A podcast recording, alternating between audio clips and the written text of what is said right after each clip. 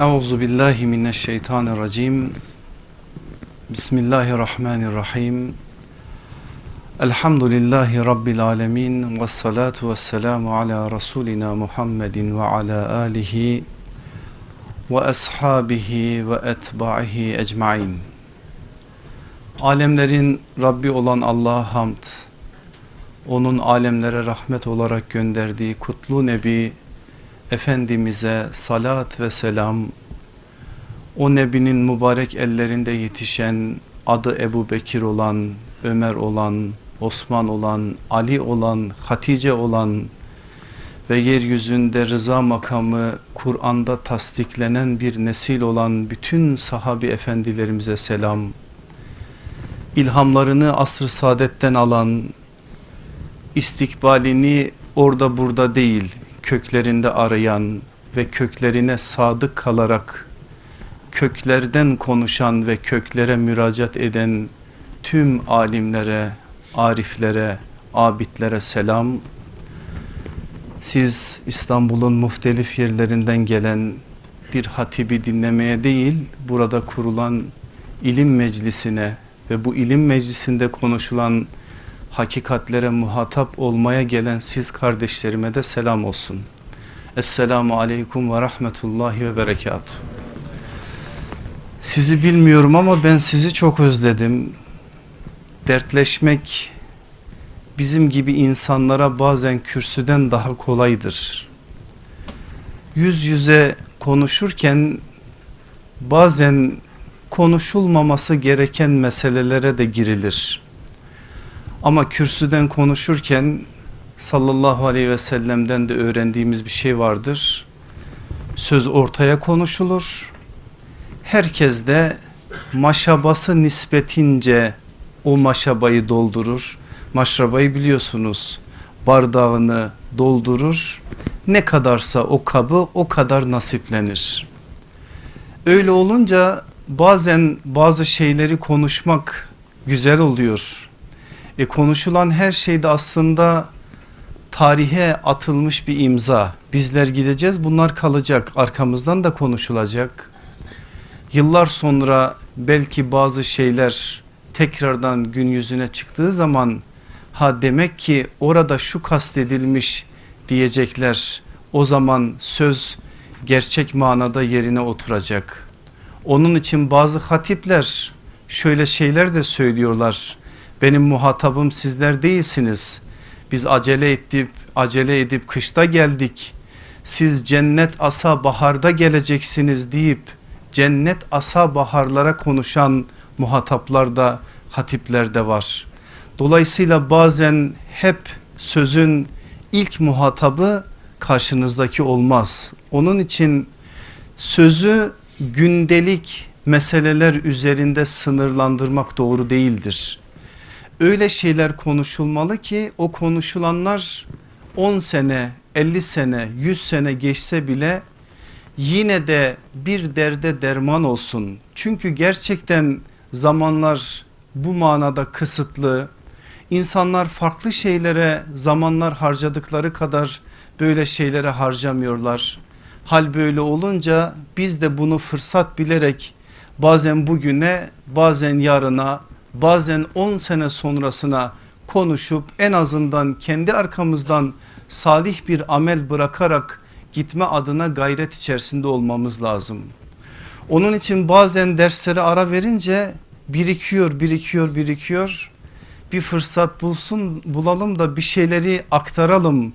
Gözlerin alıcıların alması nispetinde derken elhamdülillah kavuştuk.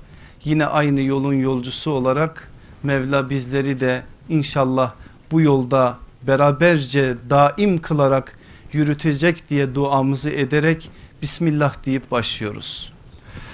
Aziz kardeşlerim muhteşem ahlak dedik. Hatırlarsanız iki temel serlevhamız vardı.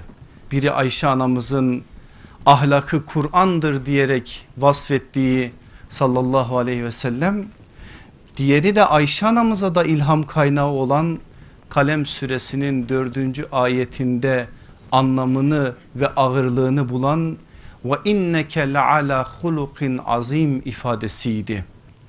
Biz o ifadeyi şöyle anlamıştık. Muhakkak ki sen muazzam, muazzez, muhallet, muhterem bu dört kavramı da içine alacak şekilde muhteşem bir ahlak üzeresin. Nereden çıkardık bu muhteşem ahlakı? Siz buradan anlayın. O zaman bazen arkadaşlarımız bazı arkadaşlarımız itiraz ettiler. Demişlerdi ki hocam muhteşem ahlak demeyelim muhteşem bilmem neyle karıştırılır. Hani biliyorsunuz bir şeyler var zaten insanların zihninde. Hayır demiştim bu ancak böyle ifade edilebilir. Gerçekten de o azim kelimesi Allah Resulü aleyhissalatü vesselamın ahlakını ifade eden o kelime Kur'an'da Efendimiz için istisnai olarak kullanılan kavramlardan bir tanesidir. Biliyorsunuz Kur'an-ı Kerim 28 peygamberin bazılarının direkt ahlaki vasıflarına ait bazı açıklamalarda bulunur. Bu konuda ayetler var. Bazıları merhametiyle bazıları annesine karşı farklı bir haliyle bazıları topluma karşı farklı bir vasfıyla öne çıkarılarak anlatılır. Ama söz konusu olan o peygamberlik ailesinin son mührü olan Hatemen Nebiyyin olan Efendimiz aleyhissalatü vesselam olunca genel bir ifade kullanılır ve hulukin azim denir.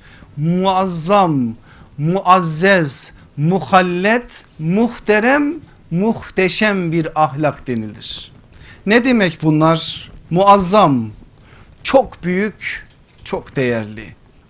Muazzez, çok aziz, çok şerefli. Muhallet, çok canlı, çok kalıcı.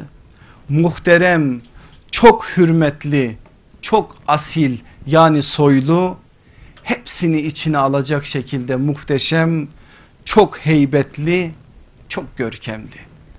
Demek ki biz sallallahu aleyhi ve sellemin ahlakından bahsedince sıradan bir ahlaktan bahsetmiyoruz. Sıradan bir hayattan da bahsetmiyoruz.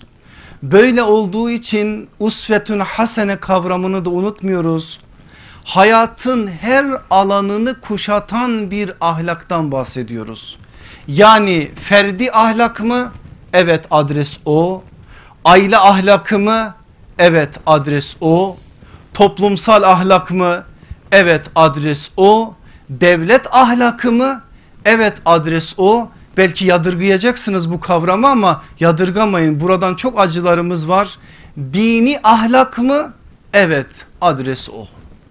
Dini ahlak meselesi bu tasnif benim bana ait bir tasnif değil bu beşli tasnif.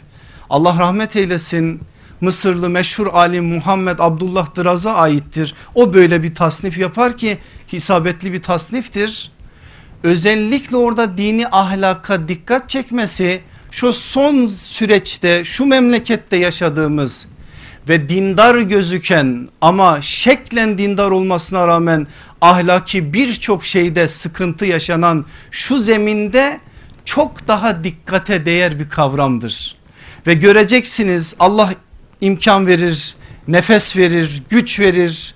Bir şekliyle o derslere geldiğimiz zaman gerek ahlak adına bazı şeyleri konuşurken merceğimizi biraz daraltıp meseleyi devlet ahlakı noktasına getirdiğimiz zaman da bizi çok acıtacak şeyler göreceğiz sallallahu aleyhi ve sellemin hayatından. Mesele dini ahlak olduğu zaman da mercek o noktaya doğru yoğunlaştığı zaman da bizi huzursuz edecek. Aa biz burada yanlış yapıyormuşuz. Biz burada hatalı davranıyor, davranıyormuşuz diyeceğimiz nice noktalara inşallah bizi götürecek. Ben böyle temenni ediyorum çünkü ancak iğnenin ucu bize dokunursa biz istifade edebiliriz. Onun için inşallah o iğnenin ucu başta benim nefsime sonra da sizlere her daim dokunsun ki alacaklarımızı alalım da heybemizi maşrabamızı hakkıyla doldurarak bu meclislerden gitmiş olalım. Kıymetli kardeşlerim bu ilk ders ve ilk derse ben özellikle sohbet ahlakını konuşmak için bir başlık belirledim. Madem bundan sonra Her hafta buraya sohbet için geleceğiz. Ara ara ben bazı şeylere dikkatinizi çektim. Biraz daha bütüncül olsun bazı şeyler biraz daha toparlayıcı olsun diye ilk dersin konusunu da böyle belirledim. Serlevhamız da şöyle melekleri imrendiren şeytanları uzaklaştıran meclisler. İnşallah meclisimiz öyle olsun biz de alacağımızı alalım.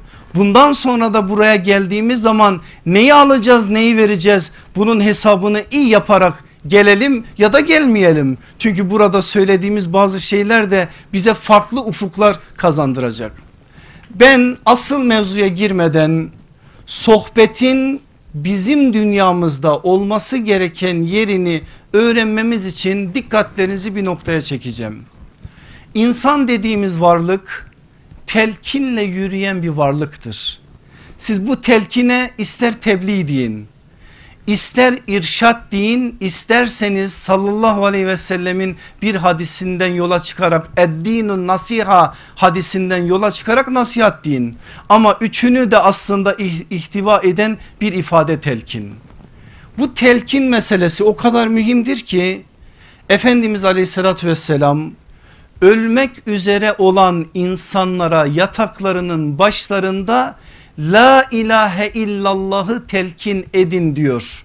Adam gidiyor artık Rahman'a doğru yürüyecek telkin edin o kelimeyi ki o kelimeyle yürüsün diye bize tavsiyede bulunur. Bazı şafi ulema yine bazı naslara dayanarak kabirde de telkin edilmesi gerektiğini söylüyor. Adam konmuştur kabre cemaat dağılır yakınları falan kalır bir imam orada ölüye toprağın altındaki ölüye telkinde bulunur. Şimdi doğumundan ölümüne hatta kabrin ilk sorgusuna bir telkinden bahsediyoruz dikkat ediyorsanız. Bu işin gerekliliğine ait bir işaret bu aslında. Yani olmazsa olmaz bir şey olması gereken bir şey.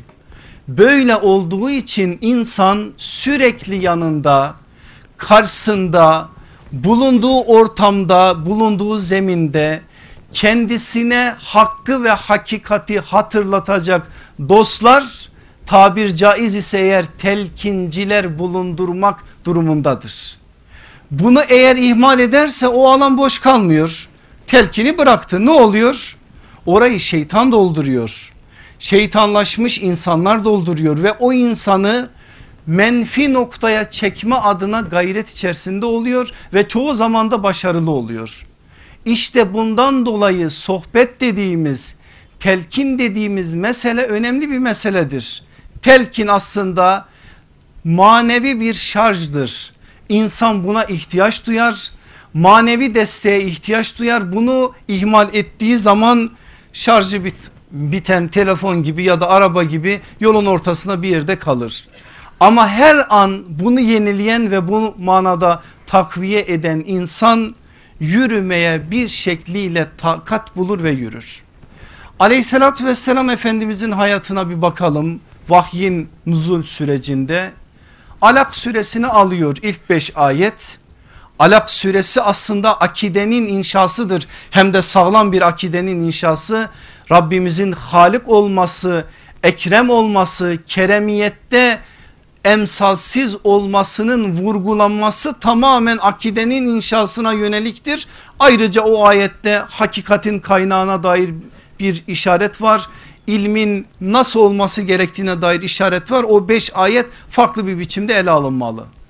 Arkasından nazil olan kalem süresi ki ve inneke la ala hulukin azim orada zaten risalet davasında yürüyen bir yolcunun karşılaşacağı şeylere dair vurgu var. Sağlam bir akidenin inşasından sonra ahlakın inşası var. Eğer sen hakkın hakikatin arkasında olursan bu yol dikenli yoldur. Ayağına dikenler batar sana mecnun derler sana deli derler sana şu derler sana bu derler derler. İşte hazırlıklı ol bu yola revan olduğun zaman bu tarz şeyler de önünde var diye Kalem suresinin ilk 7 ayetiyle sallallahu aleyhi ve sellem efendimize mesaj verilir. Üçüncü nazil olan ayet grubu Müzzemmil suresinin ilk ayetleridir. Arkasından Müddessir suresidir. İki ayette biliyorsunuz kum emriyle başlar. Kum kalk. Ne için? Kalk müzemmil ile kendi nefsine telkin et. Kalk müddessir ile başkalarına telkin et. Yani sen risalet davasında yolcu oldun ya telkinsiz yürüyemeyeceksin. Önce nefsine sonra muhataplarına telkin ederek yürü. Bu dört ayet grubundan sonra mustakil olarak inen süredir Fatiha suresi. Onun için bazı tefsir usulü kitaplarında inen ilk süre Fatiha suresidir diye bir bilgiye rastlarsanız bu bilgi yanlış değil. İlk inen süre evet Fatiha suresidir. Ama ayet grubu dediğim dört gruptur. Fatiha süre olarak inen ilk süre. Neler söylüyor? Çok şeyler biliyorsunuz. Her namazda zaten üzerinde tefekkür ediyorsunuz. Yaptığınız şeyleri tekrar etmeme gerek yok. Ama özellikle Fatiha'da bir şey daha var. Nedir o? Hani bizi sıratı mustakime yönlendiriyor ya Rabbimiz. O yolun da nimet verdiklerinin yolu olduğunu söylüyor ya. Onun arkasından daha önce gelen gazaba uğrayan ve sapanların yoluna değil nimet verdiklerinin yolunda yürüyün diye ilahi bir ikaz ilahi bir işaret geliyor ya aslında orada bize söylenen şöyle de bir mesaj var yola çıkın yola çıkartın yola yakışın yolda kalın ve yolda ölün çok şeyler söylenir bunlar ama artık siz bu dersler vesilesiyle bazı şeyleri rahat kavradığınız için geçiyorum burayı. Şimdi bunlar hepsi bize aleyhissalatü vesselam efendimizin hayatında telkinin, sohbetin nerede durduğunu gösteriyor. Bu ayet grupları indiği zaman sallallahu aleyhi ve sellem efendimiz oluşturmuş sohbet halkasını.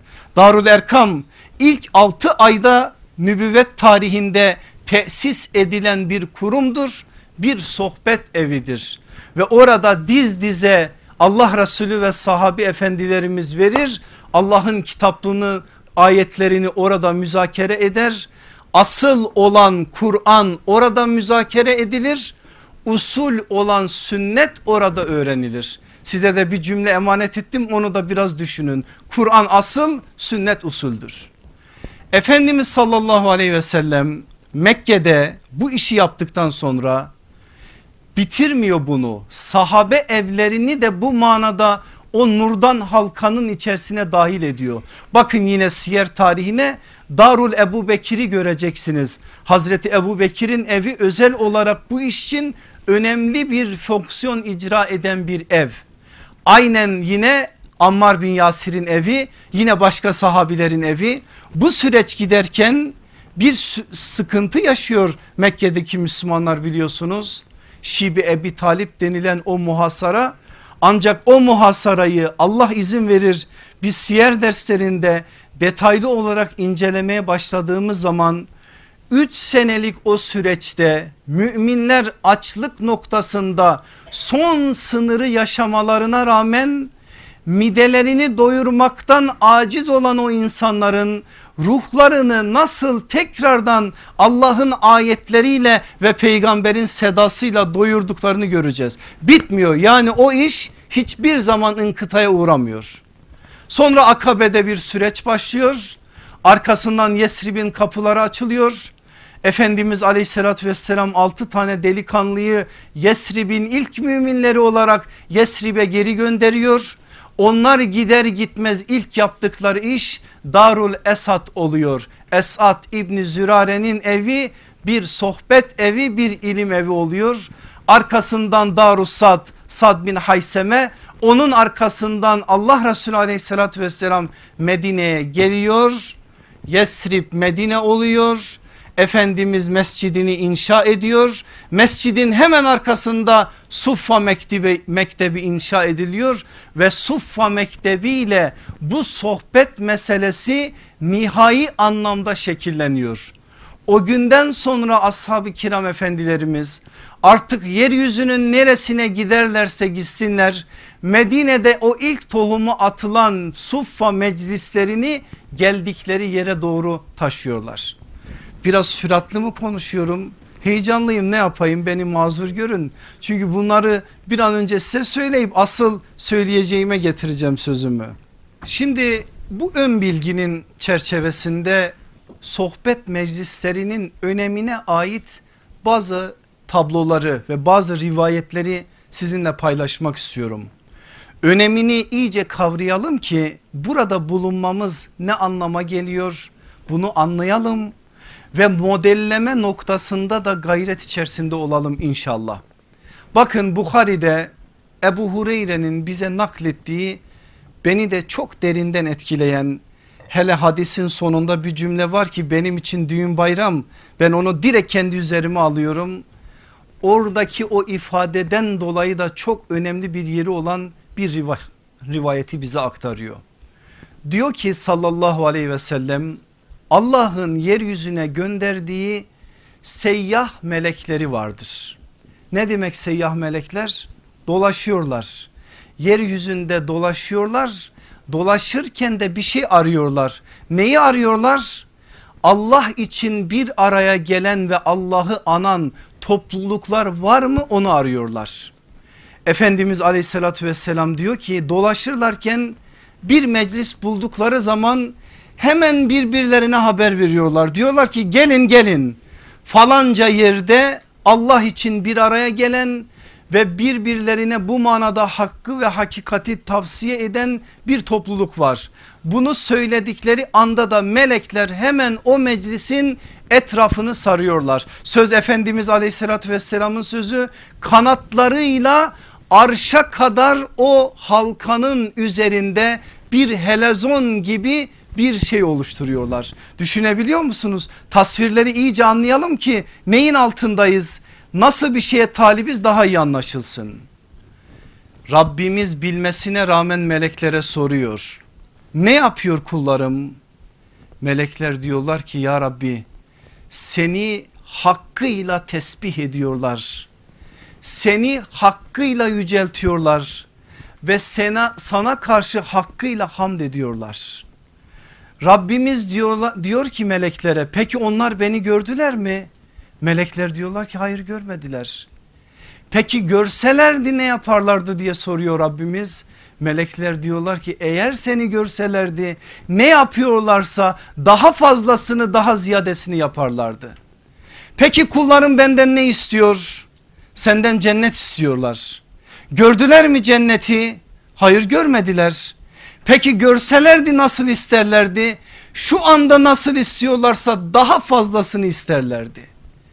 Peki kullarım benden ne için sığınıyorlar? Cehennemden sığınıyorlar. Gördüler mi cehennemi? Görmediler. Görselerdi ne yaparlardı? Nasıl sığınıyorlarsa daha fazla sığınırlardı.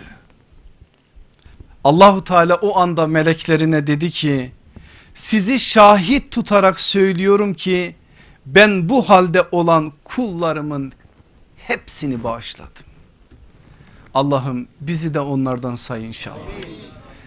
Diyor ki hadis devam ediyor.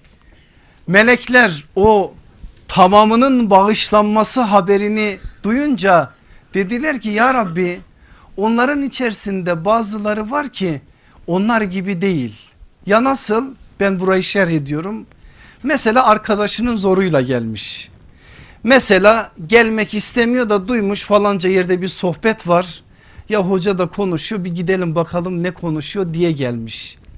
Ya da birileri var işte onu zorlamış kınanmama korkusuyla gelmiş. Artık uzatın o örnekleri.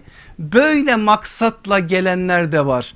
Melekler de bunu söylüyorlar Rabbimize. Rabbimiz biliyor ama melekleri konuşturuyor ki bize haber versin. Onların üzerinden hakikat bize ulaşsın. Ya Rabbi onların içerisinde hep aynı halde olmayanlar var o anda Rabbimiz diyor, diyor ki orada oturanlar öyle iyi kimselerdir ki onların arasında bulunan şaki olmaz. La yeşka bihim celisuhum onlarla beraber oturan şaki olmaz. Ben bu sözü kendi üzerime alıyorum. İnşallah sizinle beraber oturduğum için şaki olmama adına bir müjdeye muhatap sayıyorum kendimi. Rabbim hepimizi bunun bu müjdenin altında muamelede bulunsun inşallah. Sohbet meclislerinin önemini sallallahu aleyhi ve sellem böyle bildiriyor. Peki orada başka maksatlarla bulunanlar böyle bir müjdeye niye muhatap olsunlar? Sohbetin bizzat kendisinde insibah ve inikas vardır. Ne demek bu? İnsibah vardır boyalanma, inikas vardır yansıtma. Eğer bir insan gelir hatip biraz sonra size söyleyeceğim ahlaki ilkelere dikkat ederek bir şeyler anlatmaya çalışır. O anda o zatın alıcıları kapalı bile olsa İnşallah o sohbette ekilen tohum 10 yıl sonra 20 yıl sonra 30 yıl sonra 40 yıl sonra bir şekilde bir zaman inşallah meyveye duracak. Allah aşkına hatırlayın çocukluklarınızı 5-6 yaşlarında 10 yaşlarında babalarınızın meclislerinde konuşulanlar şimdi aklınıza gelmiyor mu? O zaman siz oynuyordunuz hiç duymuyordunuz bile. Ama o anda sizin zihin dünyanıza onlar nakşedildi. Şimdi onlar aslında ortaya çıkıyor. Bu menfi bir şey de olsa öyledir, müsbet bir şey de olsa böyledir. İşte buna işaret ediyor. Ancak Efendimiz aleyhissalatü vesselam özellikle muhatap ahlakına ait bir vurgu yapmak üzere bir mesel de anlatmıştı bize. Yani gelen selim bir niyetle gelsin ki alacağı fazla olsun noktasında bize bir kıssa anlatmıştı. Geçmiş derslerde size anlatmıştım hatırlarsanız. O kıssada da Efendimiz aleyhissalatü vesselam çok önemli bir mesaj veriyordu bize. İbn Mace'de Ahmet bin Hanbel'de geçen o kıssa şöyle. Diyor ki bir adam bir ilim meclis, meclisinde bulunur. Anlatır anlatır hoca ben biraz mealen söylüyorum ki daha iyi anlaşılsın. Sonra çıkar oradan konuşmuştur hoca bir bir buçuk saat ama o o gün başka bir dertle oradadır. Sadece birkaç tane olumsuz şeyi almıştır üzerine. Ya kusurları almıştır ya olumsuz bir şey yakalamıştır orada ya da kendisine iğneleyici bir şey gelmiştir onu almıştır. Böyle bir adamın misali şuna benzer diyor sallallahu aleyhi ve sellem. İbn Mace'den ve Ahmet bin Hanbel'den bir rivayet aktarıyorum size. Adamın biri çok acıkmıştır. Sürü sahibi bir çobanın yanına gitmiştir. Çobana demiştir ki çok acım bir tane koyun bana kes de yiyeyim de ac acılığımı gidereyim. Çobandan Mert demiştir ki gir sürünün içerisine. Hangi koyunu seçersen getir onu keseyim sana pişireyim. Adam heyecanlanmıştır varmıştır sürünün içerisine. Bir koyunu tutmuştur bu zayıf birini almıştır bu şişman birini almıştır şu bu böyle bunun rengi şöyle bunun yaşı böyle derken yorulmuştur artık.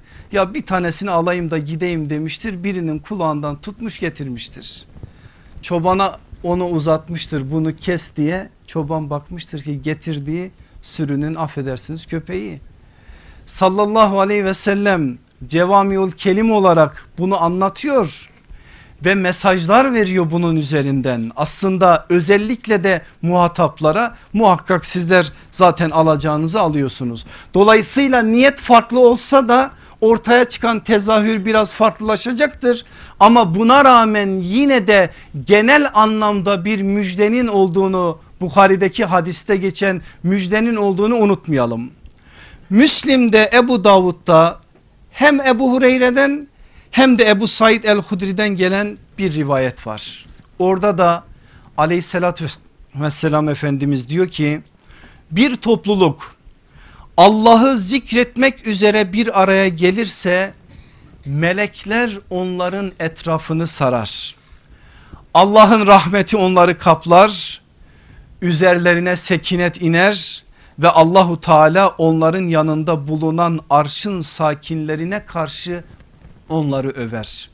Yine Bukhari'de geçen hadise benzer bir hadis sohbet meclislerinin önemini sallallahu aleyhi ve sellem böyle anlatıyor. Allah'ı anmak için bir araya gelen o topluluğun üzerine rahmet iner. Zaten Efendimiz Ahmet bin Hanbel'in müsnedinde geçen bir hadisinde salihlerin anıldığı meclise rahmet iner demiştir. Rahmet orayı kaplar ve onların üzerine sekinet iner Allahu Teala onları yanında bulunan arşın diğer sakinlerine karşı da över. Bakın müjdelere bakın söylenenlere ve bunun üzerinden alın alacaklarınızı. Başka bir rivayete götüreceğim sizi bir tabloya da üzerine beraberce içerisine dahil olacağız. Bu hadiseyi de bize nakleden Ebu Vakid künyeli Haris İbni Avf. Bu sahabe efendimizi fazla tanımıyoruz ama tanımam, tanımamız gereken bir sahabe efendimizdir. Sallallahu aleyhi ve sellem efendimizden bize 24 tane hadis rivayet etmiştir. O rivayet ettiği hadislerin her birinde de ayrı bir mesaj vardır zaten. O hadislerden biri bizim için çok önemli ama Ebu Vakit deyince başka bir hadis daha var naklettiği meselemizle alakadar değil şu anda ama önemli bir mesaj olduğu için onu da söyleyeyim aklıma geldiği için. Mekke'nin fethi zamanı Müslüman oluyor Ebu Vakit. Efendimiz aleyhissalatü vesselamla beraber de Huneyn gazvesine geliyor. Müslümanlar Huneyn'e doğru yürürken müşriklerin cahiliye döneminden kalan ve kutsiyet atfettikleri bir ağacın yanından geçiyorlar. Ağacın adı da Zatı Envat ağacı. Orada müşrikler özellikle savaşlara falan giderken silahlarını kuşanırlarmış uğur olsun diye. Özellikle o coğrafyayı bilenler de biliyor. Ebu Vakit diyor ki bizim İslam'la daha bağlarımız, bağlarımız güçlenmediği için o ağacın yanından geçerken içimizden bazıları dedi ki ya Resulallah keşke bize de bir ağaç ittihaz etsen de biz de kılıçlarımızı o ağacın altında kuşansak da bize de uğur getirse.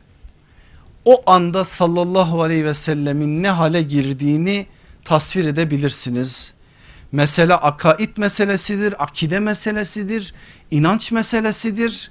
Efendimizin tavizsiz olduğu bir meseledir. Anında gadaplanır o mübarek alnındaki damar şişer Allahu Ekber'dir. Yine aynı yol yine aynı sapma. Yemin ederim ki İsrail oğullarının Musa'ya ey Musa bunların ilahları gibi bize de bir ilah yap dedikleri gibi diyorsunuz. Çok ağır şeyler söylüyor sallallahu aleyhi ve sellem. Şüphe yok ki siz sizden önceki kavimlerin yolundan yürüyeceksiniz diyor. Buradan da alacağımızı alalım. Asıl Ebu Vakid'in sohbet meclisleriyle alakadar olarak bize naklettiği rivayet şudur. Diyor ki Suffa'da oturuyoruz. Efendimizin etrafında halka kurmuşuz. O anda üç kişi belirdi Mescid-i Nebevi'nin kapısında. O üç kişi bize biraz baktı Onlardan bir tanesi çekip gitti. O iki tanesinden bir tanesi geldi bizim halkamıza yaklaştı. Biraz da bizi sıkıştırarak orada kendisine bir yer açtı ve oraya oturdu. Diğeri ise halkada yer bulamayınca arkada oturdu ve bizi dinlemeye başladı. Sohbet bitti o gelen iki kişi dağılıp gittikten sonra, sonra Efendimiz aleyhissalatü vesselam dedi ki size biraz önce mescidin kapısına gelen o üç kişinin haberini vereyim mi? Biz dedi ki ver ya Resulallah. Onlardan bir tanesi bu meclisten istifade etmek için size geldi. Sizin aranıza oturdu Allah'a sığındı Allah da onun sığınmasını kabul etti ve onu barındırdı. Onlardan ikincisi halkanızda yer bulmadı arkada oturdu haya etti sizi rahatsız etmekten. Allah da ondan haya etti. Söz böyle ama şu bu sözü şöyle anlamak lazım. Allah onun hayasını kabul etti. Onu da o meclisten nasiplendirdi. Ama üçüncüsü var, var ya size baktı ve sizden yüz çevirdi. Allah da ondan yüz çevirdi. Sallallahu aleyhi ve sellem bir hakikat ortaya koyuyor. Bunlar sadece asr-ı saadette belli şeyleri resmetmek için anlatılan şeyler değil. Bugün bizim hayatımıza bizim şu anki konumuza söylenen şeylerdir. Bu sözün üzerinden hatırladınız mı Efendimizin başka bir sözünü? Ya öğreten ol ya öğrenen ol ya dinleyen ol ya bunları seven ol sakın beşincisi olma yoksa helak olursun. Şimdi bazı hadisler hadis kitaplarında bu hadis dinleyen ol yoktur seven ol yoktur. Birer artı birer eksisiyle rivayet edilir ama benim rivayet ettiğim beşincisi olma rivayeti Heysemi'nin Mecmu Zevaidinde geçen rivayettir ki orada Efendimiz böyle söylüyor. Ya öğreten ya öğrenen ya dinleyen. Bunlar değilsin seven ol arkadaş sev.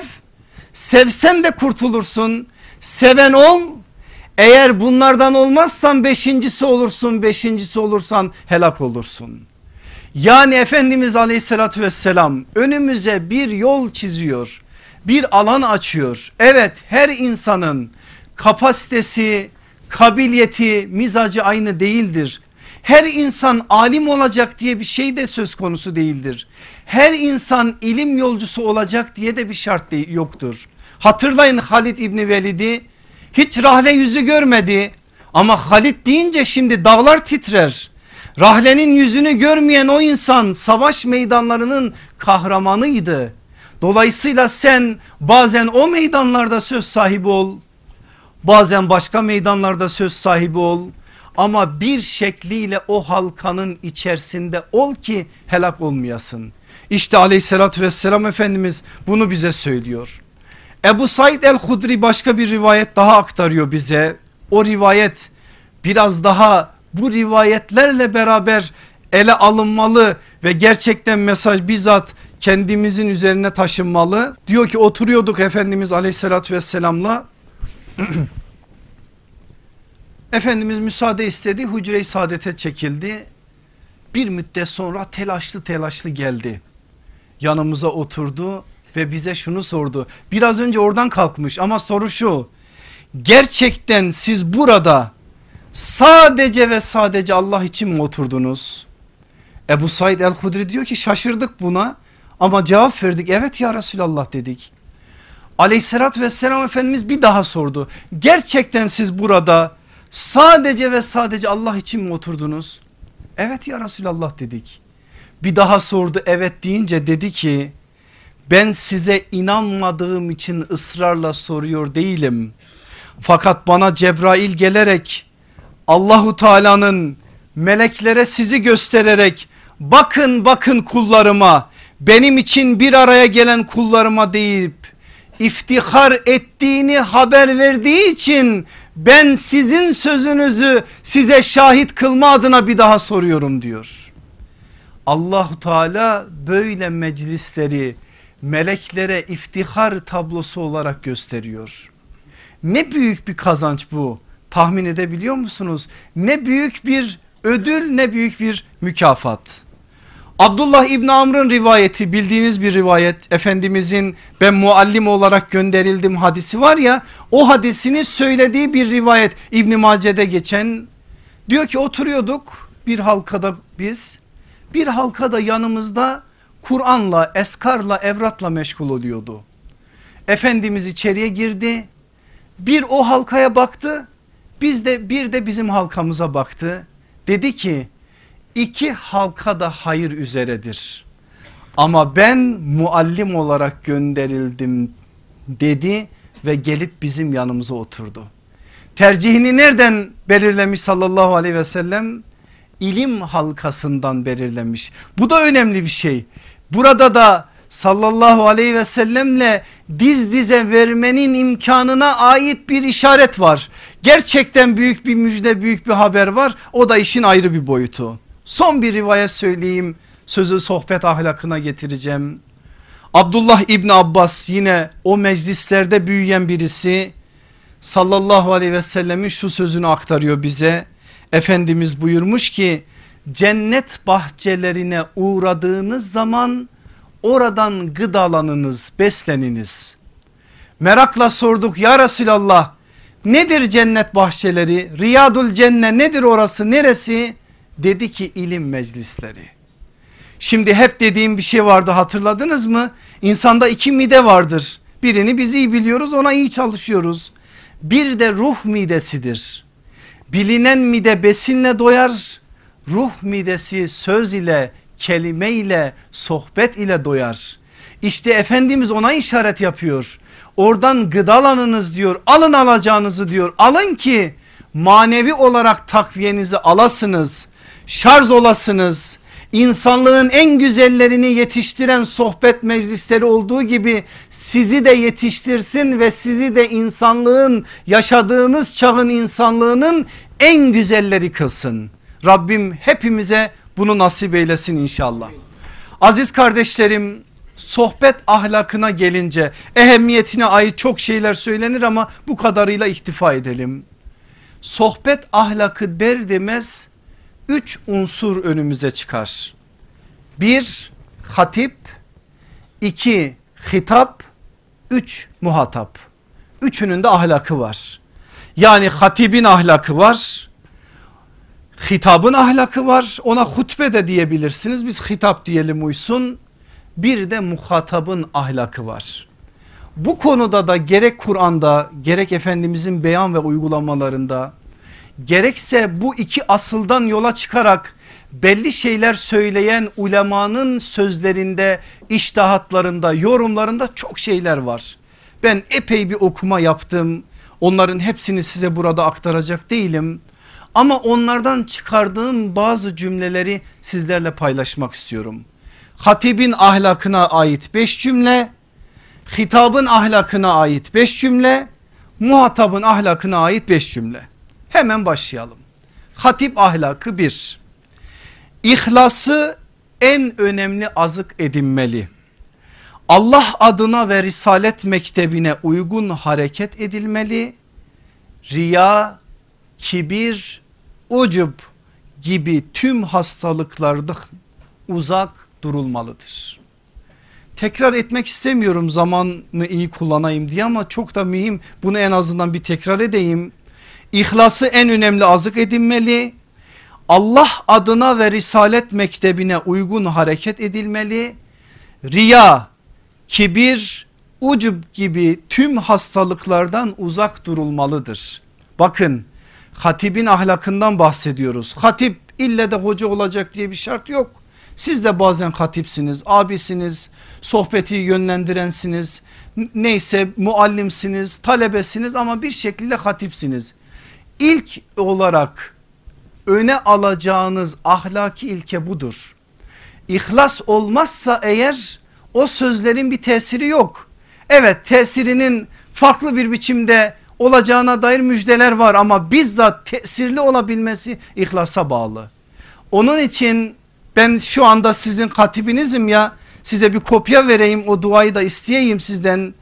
Hazreti Mus'ab kendisini öldürmek üzere yürüyen Sad bin Muaz geldiği zaman ellerini şöyle açtı ve orada bir dua etti. Ne dedi biliyor musunuz? Allah'ım dedi gelen Sad'dır. Abdul Eşhel oğullarının reisi ve seyyididir.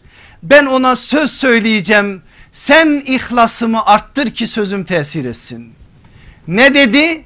Yol gösterdi, yol öğretmeni olan başımızın tacı ve zor davaların imamı olan Musab İbni Umeyr.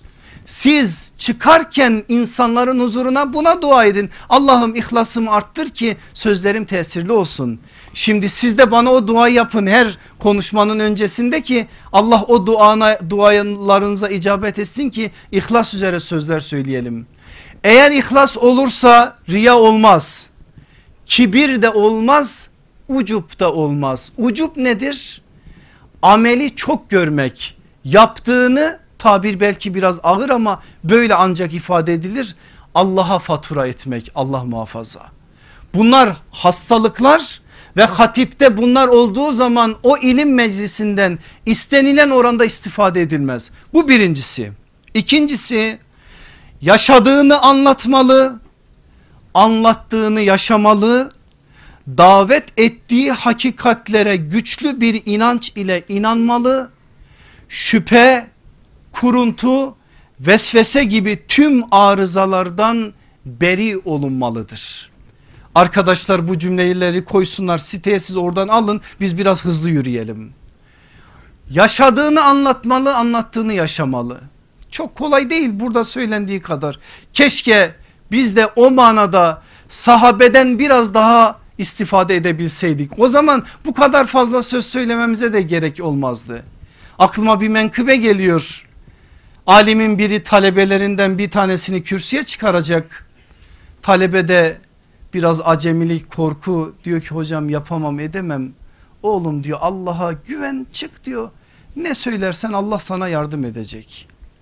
O kadar ihlasla kuşanmış ki o talebe o kadar da yaşadığını anlatan anlatını anlattığını yaşayan biri ki çıkmış kürsüye bir Allah demiş başka da bir şey dememiş. Orada bulunan herkes gözyaşları içerisinde cemaat kendinden geçmiş. Alim talebesine demiş ki 40 yıldır vaaz ediyorum cemaati bu hale sokamadım. Sen bir Allah'ınla bunu bu hale getirdin. Gerçekten de böyledir. Menkıbeler bize önemli mesajlar verir, verir. Asla bakılmaz fasla bakılır. Verdiği mesaj önemlidir. Burada da verdiği mesaj budur işte. Anlattığını yaşayan yaşadığını anlatan tesir eder. Onun dışındakiler evet o anda belki cemaatte biraz bir şeyler oluşur ama kapıdan çıktıktan sonra bir şey kalmaz. Ama eğer o insan onu kendine ızdırap haline getirmişse bir dert olarak yüreğinde saklamışsa o derdini muhataplarıyla paylaşmışsa o derdine yakışır da bir hayatı varsa Allah'ın izniyle tesir edecek ve bu manada istenilen istifade ortaya çıkacak. O ikinci maddenin sonrasında üç tane hastalık saydım yine şüphe, kuruntu, vesvese bu üçü de hatipte olmayacak. Bir şey anlatıyor daha kendi inanmamış. E kendi inanmadığın şeyi insanlara anlatsan ne faydası var? Niye biz amener Resulü diyoruz hiç düşündünüz mü? Resul iman etti. Allah Allah. İman etmeseydi zaten Resul olmazdı. Ama orada bir şey söylüyor bize ayet. O öyle bir inandı ki o inandığını sizinle paylaşıyor. İnanmadığı hiçbir şey size söylemiyor. O amener Resulü o işte özellikle orada Resulün imanına vurgu yapması bu hakikati beyan etmesinden dolayıdır. Dolayısıyla bu ikinci madde hatipler için önemli bir madde olarak karşımızda duruyor. Birinden ödünç alarak bir cümle söyleyeceğim. Kimden aldığımı da siz araştırın. Sözü süzerek söylemeli, manayı inci gibi düzmeli, muhatapları bıktıracak izahlara girmemeli. Gıybet, yalan, mübalağa gibi tüm kirlerden arınmalıdır. Hatibin ahlakı sözün hakkını vermek, mananın hakkını vermek ayrıca üç hastalıktan da uzak durmak. Gıybet, yalan, mübalağa. Mübalağa hatiplerin çok sevdiği bir şeydir. Biz de bazen düşüyoruz Allah affetsin. Bir şey anlatacağız biraz tesir etsin diye bazen çizgileri zorladığımız oluyor. Ama doğru bir şey değil bu. Bu manada çok ölçülü durmak ve ölçülü konuşmak gerekir. Gıybet ve yalan Allah muhafaza iki mühim hastalık. Mesela bazen dinliyorsunuz bir zatı bir buçuk saat konuşuyor. Bir buçuk saat, saatin 75 dakikası bir buçuk saat 90 dakika değil mi? 75 dakikası o şunu dedi bu bunu dedi. Kale gıyle kale gıyle ya arkadaş sen kendi sözünü söyle. Onun bunun sözlerini çürütmek sana mı düştü? Sen kendini başkalarının tezlerini çürütmeye mi adadın? Böyle midir senin düşüncen?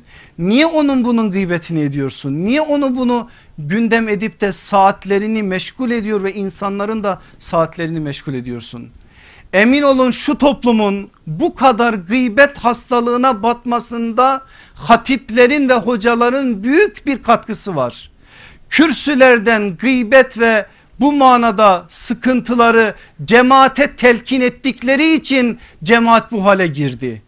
Bu konuda hassas olsak ve hak ve hakikat adına konuşsak gıybete yalana ve bu konudaki hastalıklara kapıları kapatsak Allah'ın izniyle başka şeyler söyleyeceğiz. Biz söyleyelim sözümüzü alsın alacağını o kıyas etsin falanca şunu demiş sen de şunu diyorsun. Kim doğru demiş alan kıyas etsin bu konuda hakikate öyle varsın. Biraz güvenelim bu konuda muhataplara. Muhatapları aklı kıt olarak kabul etmeyelim.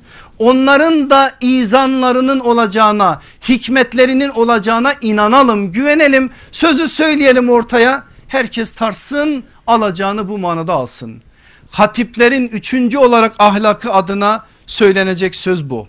Dördüncüsü istikamet ve istikrarı istenilen düzeyde kuşanmalı, halini, haddini ve hedefini iyice belirlemeli, nefsine karşı değil değerlerine karşı güven duymalı, aklını, mantığını, enesini put haline getirmek gibi tüm sapmalardan sakınılmalıdır. Biraz uzun oldu ama ne yapayım ancak bu kadar ifade ediliyor. Bir daha söyleyeyim. İstikamet ve istikrarı istenilen düzeyde kuşanmalı. Bugün söylediğini yarın yalanlamamalı. Yalanlarlarsa yalanlarsa da yani diyelim ki bugün bir şey söyledi yarın değiştirecek. Bunu açıkça söylemeli. Arkadaşlar dün size şöyle bir şey söyledim. Yanlış bir kanaate ermişim. Onun için özür diliyorum. Hakkınızı helal edin. Doğrusu şudur diye açık yüreklilikle söylemeli. İstikamet ve istikrar insana bunu yükler. Haddini halini hedefini iyice belirlemeli. Nefsine karşı değil değerlerine karşı güven duymalı aklını mantığını enesini put haline getirmek gibi tüm sapmalardan sakınılmalıdır. Eğer böyle olursa var ya siz o hatipten Allah adına konuşunca Kur'an için konuşuyor mesela hadis için konuşuyor başka bir şey için konuşuyor bana göre sözünü duymazsınız. Çünkü orada bana göre yoktur. Allah'ın kitabına göre vardır. Peygamberin sünnetine göre vardır. Eğer nefis put olursa bir saatlik konuşma içerisinde 50 tane bana göredir. Bazen de ambalajlar acizane fakir şudur budur der ama o yine söyleyeceğini söyler o ambalajın içerisinde. Burada da söylenen çok önemli şeyler var size havale ediyorum ve beşe geçiyorum. Hiçbir beklentiye girmemeli. İki de bir muhatapların önüne herhangi bir fatura uzatmamalı. Takdir, taltif ve teşekkür gibi nefsi okşayacak tüm hallerden kurtulmalıdır. Beklenti olmamalı. Allah adına Allah namına bir şey yaptın ektin tohumu. Netice hesabı yok Allah'a havale edeceksin. İki söz söyleyeyim sahiplerini de söylemeyeyim gıybet olmasın dedik ya. Mesela adam diyor ki ben bu ümmetin sadakasıyım. Ben diyor ümmetin içerisinde halen kıymeti anlaşılmayacak bir adamım. Benim kıymetim ölünce anlaşılacak. Bir başkası da diyor ki ben beni beğenmiyorum söz çok ağır. Beni beğeneni de beğenmiyorum. Kim demiş ne demiş nasıl demiş onları ben size havale ediyorum. Burada iki ufuk var işte yani insanın hatibin özellikle hatip ahlakı çerçevesinde ahlak olarak edinmesi gereken esasların ne olduğuna dair hiçbir beklenti içerisine girmeyecek. Aynen peygamberler gibi biz bunu okumuyor muyuz Kur'an'dan? Okuyoruz ama hayatın içine gelince bunları yerli yerine oturtamıyoruz. Takdir, taltif, alkış olmadığı zaman öflüyoruz, pöflüyoruz. Gidiyoruz mesela bir yere sohbet için sohbet halkası 10 kişi o gün başka bir şey olmuş 3 kişi gelmiş ikinci kez gitmeye ayaklarımız varmıyor. Hani biz Allah için gidecektik? Hani hiçbir beklentiye girmeyecektik? Hani meleklerin kanatları altına aldığı bir meclise gidecektik. 3 kişi olsa 500 kişi olsa ne yazar? Sen Allah için gittikten sonra ne olur? Sen neyi kaybedersin? Sen kazanmışsın git görevini yap. İşte hatip bu ahlakı kuşanırsa eğer bu manada hiçbir beklentiye girmez. Bunlar hatibin ahlakı. Gelelim muhatabına hitabın ahlakına. Bunları direkt okuyarak geçiyorum. Bir, söylenen sözler kitap ve sünnete dayanmalı. Ölçüsü ise tamamen hakikat olmalıdır. İki, söylenen sözler aklı ikna etmeli kalbi ise mutmain kılmalıdır. Durmak lazım üzerinde ama durmayacağım. 3. Söylenen sözler seviyelere uygun olmalı. Muhatapların taşıyacağı ağırlıkta dengelenmelidir. 4. Söylenen sözler vakaya uygunluk arz etmeli. Realiteyi ise dikkate almalıdır. Bunu bir daha söyleyeyim. Söylenen sözler vakaya uygunluk arz etmeli. Realiteyi ise dikkate almalıdır. Ne gibi? E gitmişsin düğüne düğün sahibi seni geçirmiş demiş ki şöyle bir konuş burada. Almışsın mikrofonu eline cemaat hazır. Başlamışsın düğün ortamında talaktan bahsetmeye. İşte budur vaka realite çatışması. Ya da ümmetin çok kanayan bir yarası var. Bugün mesela ümmetin kızları cariye olarak alınıyor. Ümmetin namusu kirletiliyor ama sen cariyelik hukuku noktasında onlarca ders yapıyorsun. İnsanlara anlatıyorsun da anlatıyorsun. Arkadaş burada acil bir durum var. Bak yangından kurtarılacak maddeler var burada. İman tutuşmuş yanıyor. İçinde evladın yanıyor. El uzat bir şeyler yap çırpın. Bunun için gayret et. O senin söyleyeceğin şey 10. 50. 100. sırada ona iş geldiği zaman sıra geldiği zaman konuşalım. Ama şimdi hitap onun zamanı değil. Şimdi başka bir şeyin zamanı. Şimdi imanı kurtarma zamanı bu konuda gayretin olsun. İşte vakaya uygunluk arz etmeli. Realiteyi ise dikkate almalıdır mesajı bu. Beşincisi söylenen sözler doğru bir dil ile takdim edilmeli uslup ise iyice ayarlanmalıdır. Yani benim gibi kızarak bağırarak konuşmamalı. Sakin söz yerine geldiği zaman gülerek yerine geldiği zaman bağırarak yerine geldiği zaman farklı bir halde ama bir şekliyle o hitabın ahlakına dikkat ederek sunulmalı. Şimdi bugünkü mecliste ben hem hatibim hem de hitabın sahibiyim siz ise muhatapsınız. Ama inşallah sizlerin içinde de hatip olanlar var. Onları zaten size emanet ettim. Şimdi de direkt size söylüyorum. Muhatap ahlakı adına da beş ilkeyi. Bir, selim bir niyeti kuşanmalı. Onu muhafaza etmeye çalışmalı ve hatibe karşı güven duymalıdır. Hatibe güvenmezseniz hiçbir şey alamazsınız. Hatibe güvenmek kayıtsız ve şartsız teslim olmak değildir merakla şüphenin arasını ayırmak durumundayız. Şüphe kalbe düşen bir kurt merak ilme ulaştıran bir vesile. Onun için merak ilmin hocasıdır. Merak edeceksiniz ama şüphe duymayacaksınız. Bu ikisini birbirinden ayırarak bu ilkeyi birinci ilke olarak belirleyeceksiniz. İki, manevi bir hazırlığa girilmeli kalp huzuru ile söylenenler dinlenilmeli ve sekineti uzaklaştıracak tavırlardan kaçınılmalıdır. Şimdi burada da çok önemli mesajlar var. Manevi bir hazırlığa girilmeli. Muhakkak sizler manevi hazırlığın şekli boyutu olan abdesti alarak geliyorsunuz. Çünkü ilim meclisindeyiz. İlim meclisinde abdestli olunur. Şart mıdır? Değildir ama güzel bir biçimde hazırlık adına bir adımdır. Bu zaten bilinen bir şey olduğu için onu söylemiyorum. Ama bugün geleceksiniz mesela konu da belli. Biraz o konuda Cenab-ı Hakk'a iltica etseniz.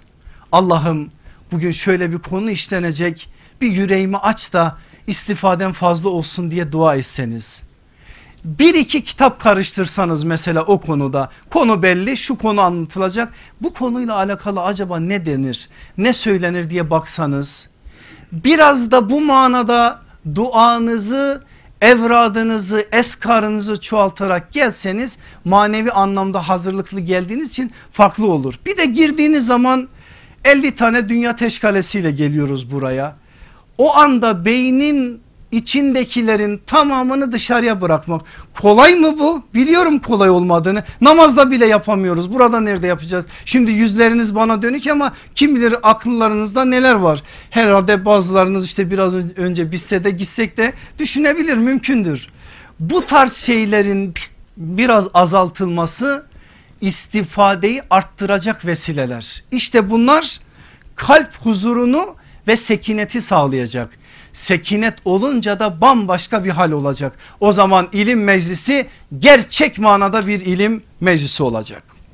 Üçüncüsü hakikati elde etme aşkını, ilme karşı derin bir iştiyakı, şartlara takılmadan düzeni ve istikrarı hayata hakim kılmalıdır. Hakikati elde etme aşkını, muhatap ahlakı, ilme karşı derin bir iştiyakı, şartlara takılmadan düzeni ve istikrarı ne gibi? İşte diyelim ki sohbetin olduğu gün bir maç var. O mu? O mu? Ama öncesindeki değer ve kıymet eğer aklınıza gelirse onu ona feda etmezsiniz işte. Şartlar sizi bir şekliyle çelme takarak düşürmez Allah'ın izniyle. Eğer gerçek manada muhatap olarak ahlakı kuşanırsanız hayata hakim kılınca gerisi kolay. Dördüncüsü öğrendiği her şeyi üzerine almalı. Ona buna değil bana söyleniyor demeli ve amel sahasına taşıma adına gayret edilmelidir. Beşincisi haset hastalığına karşı tedbir alınmalı. İlim arttıkça haşyet duygusu arttırılmalı ve bu yolun en büyük azığının vefa olduğu unutulmamalıdır. Bu konuda da çok şey söylenir. Ben bunları da size havale ediyorum. Şimdi benim aziz kardeşlerim, aziz yol arkadaşlarım, aziz sohbet arkadaşlarım bu söylediklerimimin üzerinde tefekkür edeceğinizi umarak size emanet ediyorum. İki tane daha tablo söyleyeceğim ve sözlerimi bitireceğim. Tabloların ikisi de Medine'den ikisi de sahabi efendilerimizden. Biri Ukbe İbni Amir El Cüheni'den diğeri de başımızın tacı Hazreti Ebu Hureyre'den. Ukbe İbni Amir Allah fırsat verirse bir gün size böyle müstakil bir ders yapmak isterim. Koyun çobanlığından Afrika'nın fatihliğine nasıl yükseldiğini anlatmak isterim size. Koyun çobanlığını asla tahkir etmek için söylemiyorum. Haşa ayaklarının tozuyum.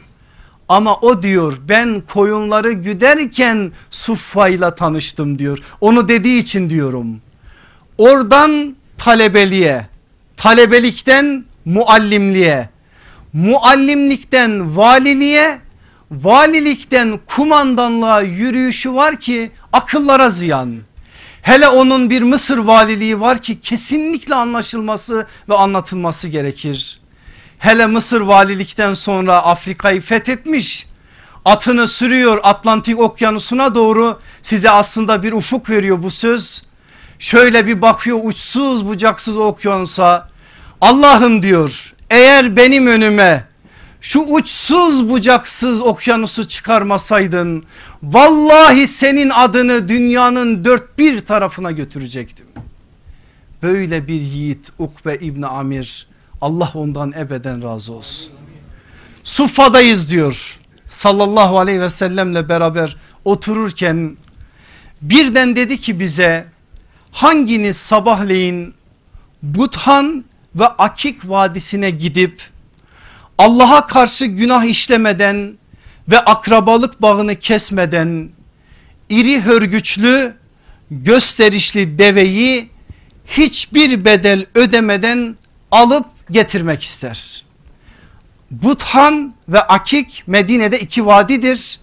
Efendimiz bu iki vadi için de farklı faziletlerine dair beyanlarda bulunmuştur. O ayrı bir bahis.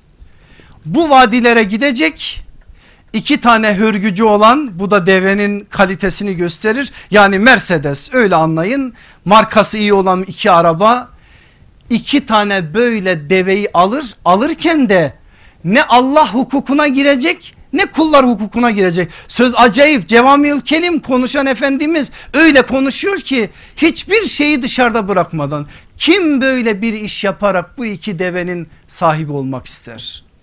Ukbe İbn Amir diyor ki hepimiz dedik ki ya Resulallah kim istemez hepimiz isteriz. Aleyhissalatü vesselam Efendimiz dedi ki vallahi biriniz her gün sabahleyin mescide gidip Allah'ın kitabından iki ayet öğrenmesi onun için biraz önce vasıflarını söylediğim iki deve edinmesinden daha hayırlıdır. Üç ayet öğrenmesi üç deve edinmesinden hayırlıdır ve böylelikle ziyadeleştirdi diyor sallallahu aleyhi ve sellem sayıyı. Alın alacağınızı ve bu konuda da nasıl sermaye biriktirilir? Akıllı tüccar nasıl davranır? Kar nereden gelir ve karın arkasında nasıl durulur? Buradan alacağınızı alın. Gelin ikinci rivayete. Bakın Ebu Hureyre 14 asır önce 21. asırda yaşayan bizlere Ebu Hureyre Ebu Hureyre'nin yolundan nasıl gidilir onun rolü nasıl oynanır onu öğretecek şimdi. Devir herhalde Emevi devridir. İnsanlar biraz çarşı pazara fazla girmiş. Böyle bakmış biraz çarşıya pazara. İnsanlar acayip derecede ticarette kendilerini kaybetmişler. Bir anda yüksek bir yere çıkıyor kurban olduğumuz. Ey insanlar diyor Mescid-i Nebevi'de peygamberin mirası dağıtılıyor. Haberiniz yok mu? Böyle bir ticaretten mahrum kalacaksınız diyor. Bir anda pazar çalkalanıyor ve insanlar mescide doğru koşmaya başlıyorlar. Varıyorlar Mescid-i Nebevi'ye ne görsünler? Bir iki tane ilim halkası oturmuş orada insanlar ilim öğreniyorlar. Çıkıyorlar gadaplanarak. Ebu Hureyre diyorlar kandırdın bizi. Gittik mescide bir şey yok. İnsanlar okuturmuş orada ilim öğreniyorlar. Allah Resulünden bu işin terbiyesini alan Ebu Hureyre bakın ne diyor. Vallahi diyor size yazıklar olsun. Peygamber aleyhissalatü vesselamın şu sözünü unuttunuz mu? Efendimiz aleyhissalatü vesselam dedi ki biz peygamberler topluluğu ne bir dinar ne bir dirhem bırakırız. Bizim bıraktığımız sadece ilimdir. Orada da peygamberin mirası taksim ediliyor. Siz o mirası elde etme adına gayret içerisinde olmak durumunda, durumundasınız. Ne dedi Ebu Hureyre? Çıkın çarşıya pazara bağırın demedi. O 14 asır önceki tebliğin yolu ve yöntemiydi. Ama şunu dedi. İstiyor musunuz Ebu Hureyre olmak? Çağın Ebu Hureyre'si olmak? Ruhunun açlığından habersiz olanlara haber edin. Onların elinden tutun. Onları bu manada bir meclise taşıyın ki siz de Ebu Hureyre'nin yaptığını yapmış olasınız ve peygamberin mirasından 14 asır sonra bile olsa istifade etmiş olasınız. Allah o yolu hepimizin yolu edinsin. Cenab-ı Hak inşallah bundan sonraki sohbetlerimizi bu ilkeler çerçevesinde yapabilmeyi, ihya edebilmeyi, inşa edebilmeyi bizlere kolaylaştırsın. Hatip olarak bana söyleyeceğim hitaba ve muhatap olarak da sizlere yardım etsin. İlkeleri hayatımızda esas kılarak yolumuzu peygamberin yolu edinsin. O kutlu yolda bizleri de bir sakin olarak bir yolcu olarak kabul etsin küçüklüğümüze rağmen son nefesimize kadar da o yoldan bizleri ayırmasın inşallah. Velhamdülillahi Rabbil Alemin. El Fatiha.